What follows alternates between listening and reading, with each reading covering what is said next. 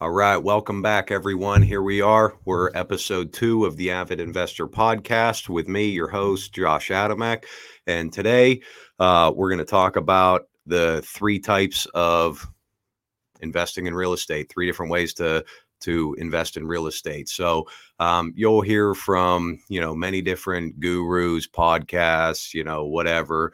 Um, that there's all these different spin-offs, the latest, greatest, um, you know way to uh, you know buy and sell, invest in real estate. But it boils down to there's three basic ways to do it. So um, there's wholesale, there's retail, and then there's the long-term play, uh, the cash flow model. So uh, the rental, the the the lease model. Um, so to to to dive into the each of those three aspects, it's um, you know i'm just gonna just gonna go into some of the basics here so uh, the way i got started you know full time in real estate was was wholesaling at the beginning of my career when i was working full time i was buying some rentals uh, i'd buy a house i'd fix it up i'd rent it out um, you know and i'd do that again and again and, and again um, you know when i when i quit my full-time job and i went in, in real estate uh, had to produce some some income some some revenue so i started wholesaling um, you know, and, and what that is, what wholesaling is,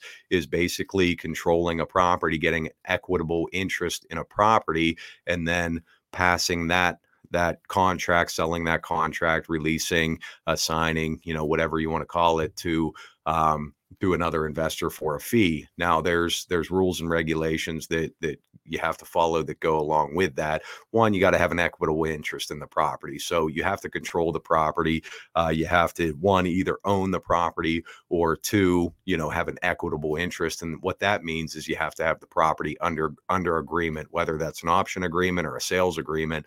Um, you have to control that property. So so basically, you know, what we do when we're wholesaling is we send out a bunch of marketing, a bunch of flyers. Um, you know, we it, when I started, I was working, you know, dead leads from another investor wholesaler.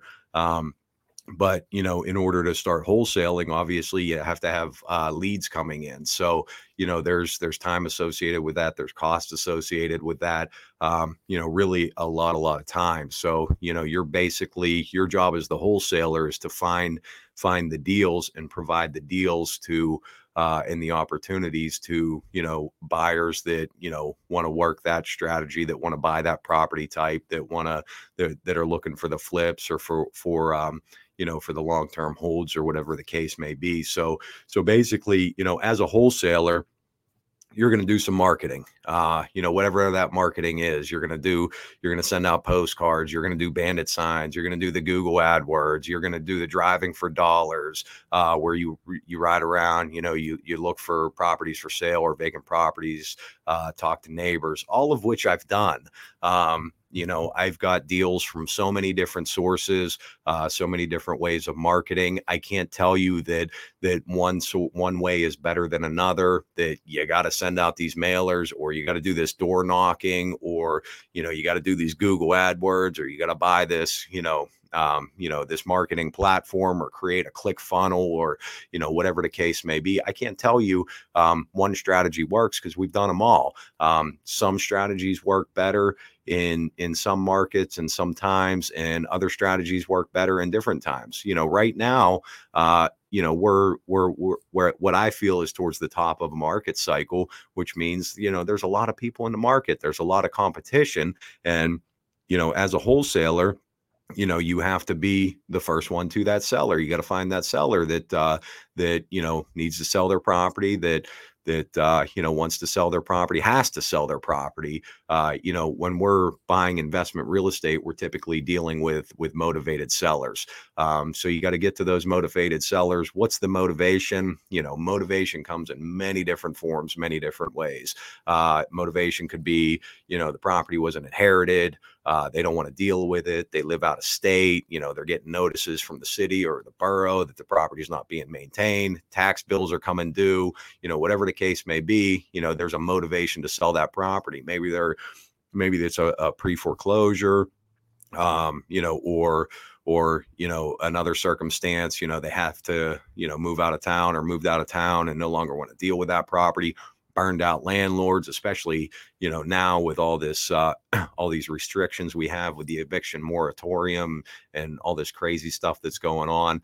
Um, you know, there's an opportunity there for you know landlords that just don't want to deal with it anymore. So the key as a wholesaler is to get in front of those motivated sellers um, and you know negotiate a deal and and what you do when you're wholesaling obviously you have to know all aspects of the business. I mean a lot of people have the common misconception that you know wholesaling is an easy way to get started in the business. You know that's you know all you got to do is find a property and then throw it out there and somebody will pay you three five ten twenty thousand dollars more than you have it under agreement for. Well that's not necessarily the case um, because what you have to do as a wholesaler is you need to provide value uh, to your buyers. Um, you know, you got to be the guy that's finding the deals that make sense, not just not just you know locking up a property that's in a uh, that's a crappy property in a crappy area that needs way too much work, and you know think that somebody's to you know pay you a, a, a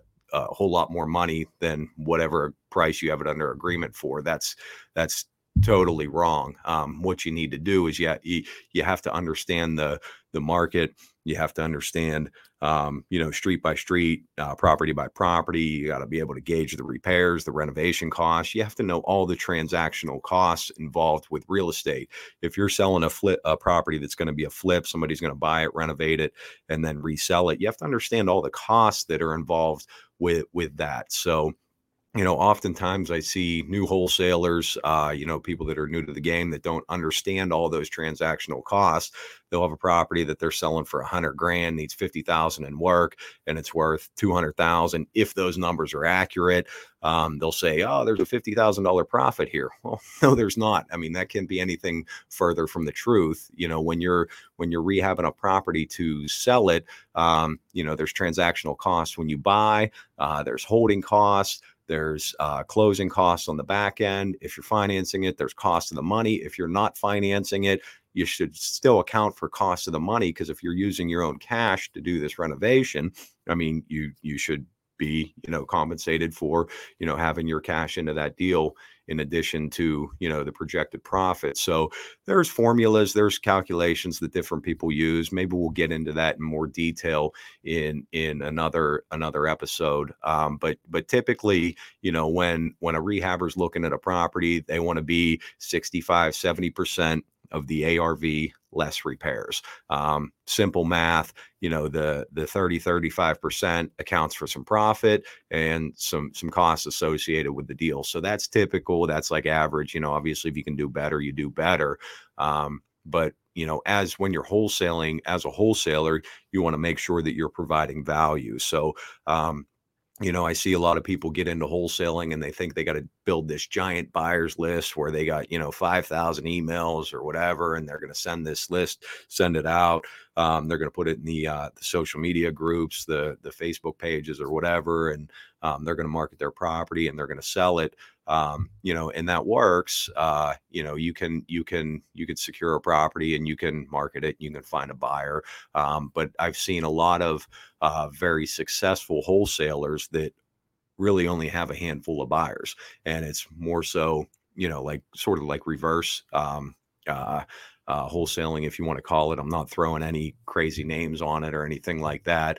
Any uh, any new you know trendy terminology or anything like that. But you know, as I said, I know I know a number of wholesalers that only work with a handful of buyers and they know what those buyers look for and they go out and find those properties and they know when those buyers are ready going to be ready for another project or ready for another property they've got one lined up ready to go so um, you know as a wholesaler you want to make sure that that you're you're you know finding solid deals that you're putting them out at fair prices that you're um, you know not overpricing your stuff that you're doing proper due diligence um, you know because it, it's a long-term play. You know if you if you become that wholesaler that that locks up good deals at good numbers and doesn't try to kill you know your end buyer on a fee and leave them with a slim margin they're going to keep coming back to you and buying more and more and more.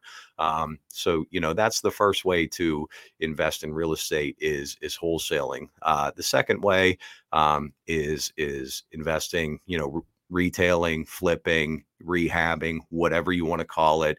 Um, you know, that's that's basically, you know, when you buy a property, whether you find it off market, you buy it off the MLS, you buy it from a wholesaler, wherever, you're going to buy a distressed property. You're going to spend some time, money, energy, aggravation, uh, rehabbing that property, doing a full renovation. Then you're going to put it back out, out on the market and sell it you know, to a and uh, back end uh, retail buyer. So common, you know, common terminology for that is flipping. You know, flipping a house.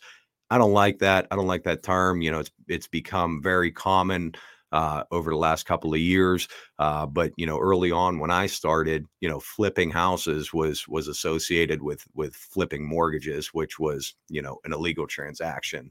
Uh, you know, and, and, a lot of people you know got in a lot a lot of trouble. You know, in back in 2007, 2008, 2009 um, for doing some some you know unethical things and illegal transactions uh, with with flipping mortgages. So um, that kind of went away and then you know the the flipping houses became eh, i'm, I'm going to flip a house let's go flip a house. That's that's the terminology that's used now. So if you want to be a flipper rehabber you know retailer whatever you want to call it that's basically you buy a house you fix it up and then you sell it. Um, with flipping a house uh, there's there's risk involved with that depending on the the price point the back end price point you know determines uh you know your level of risk. So if you're in the lower price points uh, what i consider lower price points in the pittsburgh market median price points you know if you're going to buy this house and you're going to re- sell it retail in the 100 150 200000 price point um, that's fine you know that works uh, that's a good place to be in the pittsburgh market uh, bonus with that benefit with that is if the house doesn't sell if you go if you go way over on your rehab or you fix something wrong or you pick the wrong area or something you got multiple exit strategies. You can always you know back um, you can always refinance that property or you know leave your cash in it or however you financed it. You can always um, you know rent that property out and cover your cost.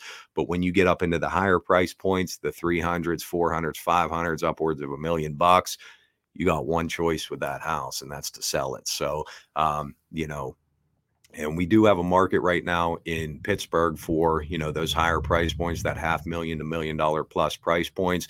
The market's good right now, uh, but again, like nobody has a crystal ball. Nobody knows how long or the the, the market is going to continue. Um, we all know, you know, many of us know market cycles. Historically, you know, the market corrects every 12 to 14 years. Our last correction was in 2008. So do the math. Um, we're due for a correction historically. Um, you know, we're due for a correction. We all thought COVID was going to be the correction. Little did we know that that COVID was actually going to uh, skyrocket, you know, catapult the market, and it would continue to rise. So, you know, many of us, uh, many many folks in the industry are very happy, you know, where we're at in the market right now um, for you know as far as uh, agents, um, uh, realtors, uh, agents, uh, investors, developers, builders. You know the market's good right now. Our lenders are happy. You know banks are still lending, so we're still in a very strong, very good market for you know selling homes, retail, and flipping homes. Um, you know the the the third strategy, which is my favorite, my go-to uh, right now is just the long-term plays, uh, long-term plays. So what we do is you know we buy you know we we operate under a private equity model. When i say we it's my company avid management group. Uh, we operate under a private equity model where we basically you know build portfolios of single family homes. Um, you know our focus is safety and security uh, regular houses regular neighborhoods. And when i say that you know, it's just median price points in and around the Pittsburgh market. So we buy a lot of homes, you know, your typical, you know, 1950s brick ranch, two story, um, you know, something that's not too old, you know, 50s built house has a real foundation, you know, uh, square footage isn't crazy. It's not the big old Victorian. So, you know, the turn cost is, um, you know, is digestible. Um, you know the uh, the renovations uh, you know you can you can um, we can handle the renovations uh, efficiently in the 50s houses you know we're, we're not dealing with knob and tube wiring we're not dealing with you know old stand, sandstone foundations and you know asbestos and all that stuff that's um, that's that's common you know very common in Pittsburgh in, especially in the older housing stock you know. If if you're listening from you know out of the area the Pittsburgh market, you know, a lot of our housing stock was built in the early 1900s. So, you know, I have a lot of friends that uh, that invest in or very heavily invested in, you know, Phoenix, Arizona, and those areas. Well, you know, to them, an old home was built in the 80s, and like to us in Pittsburgh, it's like if we can get something in the 70s or 80s, it's like brand new. Um, you know so so it's you know different markets different strategies but you know for us it's the long term play and when i say long term play um, you know like i said we build we we we buy uh, and, and, build portfolios of single family homes uh, our preferred exit strategy uh, with those is we place residents on a lease option type program. A lot of people do straight rentals uh, we prefer the lease option model uh, because we're providing you know our residents with the opportunity to own a home at some point. Um, you know they'll live there under a lease agreement they'll have the opportunity the option uh, to purchase the home at a predetermined price within a set period of time. It's an option not an obligation. Uh, that's our strategy uh, that's what we do. I know a lot of folks um, a lot of other companies, a lot of other investors just do a straight rental model. Um, we do do some rentals, some single family homes. Um, you know, we don't do many multifamilies. We have a couple of duplexes in portfolio. Uh, in years past, I've had uh, some small apartment buildings. Uh, quickly found out, um, you know, as as our business grew and progressed, single family homes is where we want to be. Um, you know, like I said, regular houses, regular neighborhoods. Uh, you know, that's the long term play.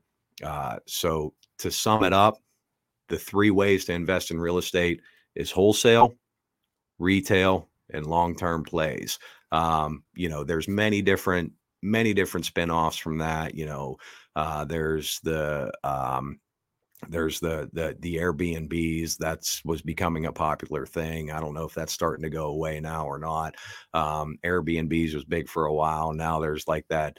Um, as far as the rentals, there's the BRRRR uh, investing, which um, you know is is I think it's buy uh, rehab, uh, re- rent, and then refinance. So I think there's three R's on that. You know, that's basically you know what uh, what myself and a lot of people were doing many many years ago. We would just buy, fix it up, and go to the bank and refinance it. So now there's a cool terminology for it. I'm sure there's some gurus out there selling courses. Uh, that teach you how to do it, but it's basically you buy a house up, you fix it up, you go to the bank, and you refinance it.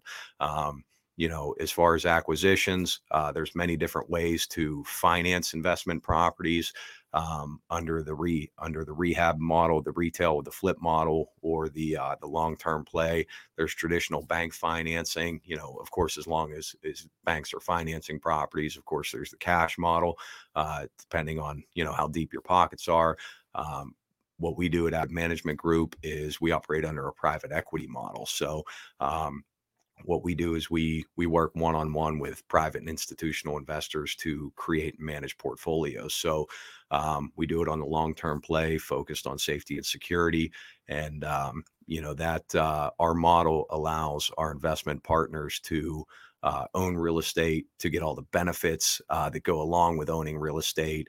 Uh, well, our company does all the work involved with real estate. So, um, you know, don't let it, uh, don't let anybody fool you. Um, you know, if you're if you're looking to invest in real estate, if you're looking to be an active investor, uh, whether you're going to do wholesaling or rehabbing or the long term plays, there's work involved. I mean, you know, there's there's definitely work. There's there's um, you know a lot of ins and outs as far as acquiring the properties, as far as managing the the, the renovation, the placing the residents, or you know, uh, working towards a sale if you're going to flip it, if you're going to retail it.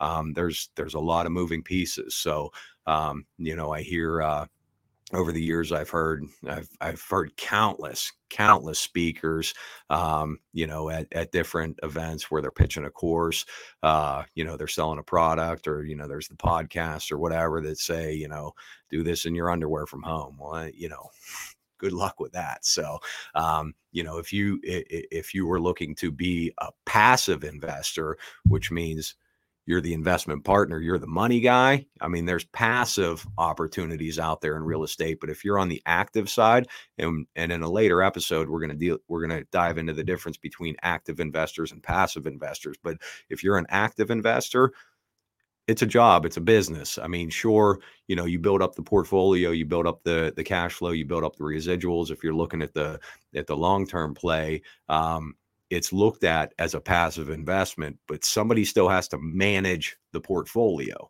and, you know, has to take the calls from the residents, has to fill the properties, has to do all the accounting, the bookkeeping, everything that, uh, that is associated uh, with owning investment real estate. Um, so I know I bounced around uh, a lot of different points, but you know, in this episode, just want to dive into the details of you know or the not the details the high level overview of the three different types of investment real estate. And just to wrap it up one more time that's wholesaling retailing and long-term plays. And that's it. You know we're just uh, like i said in these episodes in these podcasts we're going to keep it brief. Uh, i just want to get you guys some content provide some value here.